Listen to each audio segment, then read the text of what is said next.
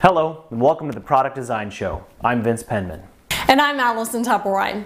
Today we're looking at how buildings are now designed like products.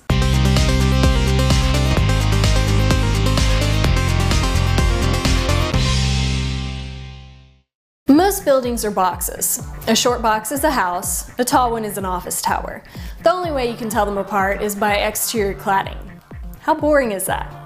Recent advances in architecture have led to sweeping forms like the Experience Music Project in Seattle or Dublin Airport New Terminal 2. And don't forget the famous Guggenheim Museum in Bilbao, Spain, that Time magazine called the building of the century, proving that lines don't have to be straight and angles don't have to be right. Building projects like these ain't easy.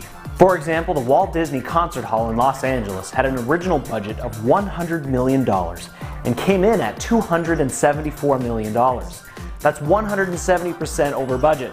As if that isn't enough to make designers run from curved buildings, the contractors complained of 10,000 requests for information from the architect as the project unfolded. The contractors wound up suing for an extra $50 million to cover their costs. Yeah, take that, Disney. Guess it's not such a small bill after all. But not all curved buildings take longer and cost more than expected. Let's head to the UK to the town of Bury St Edmund, the place where, according to folklore, they buried a saint named Edmund. There, the recent Debenhams department store is one example of curves that work.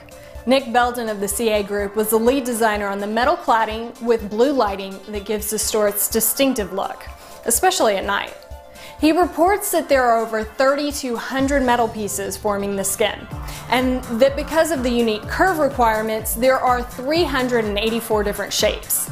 The CAD files alone reach 60 gigabytes. This project came in on time and on budget thanks to some great collaboration. This landmark building makes a big statement in the town where they buried St. Edmund, who I suppose must be the patron saint of swanky, glowing throw pillows. Curved buildings hit the road with this environmental award-winning bicycle path in the Netherlands.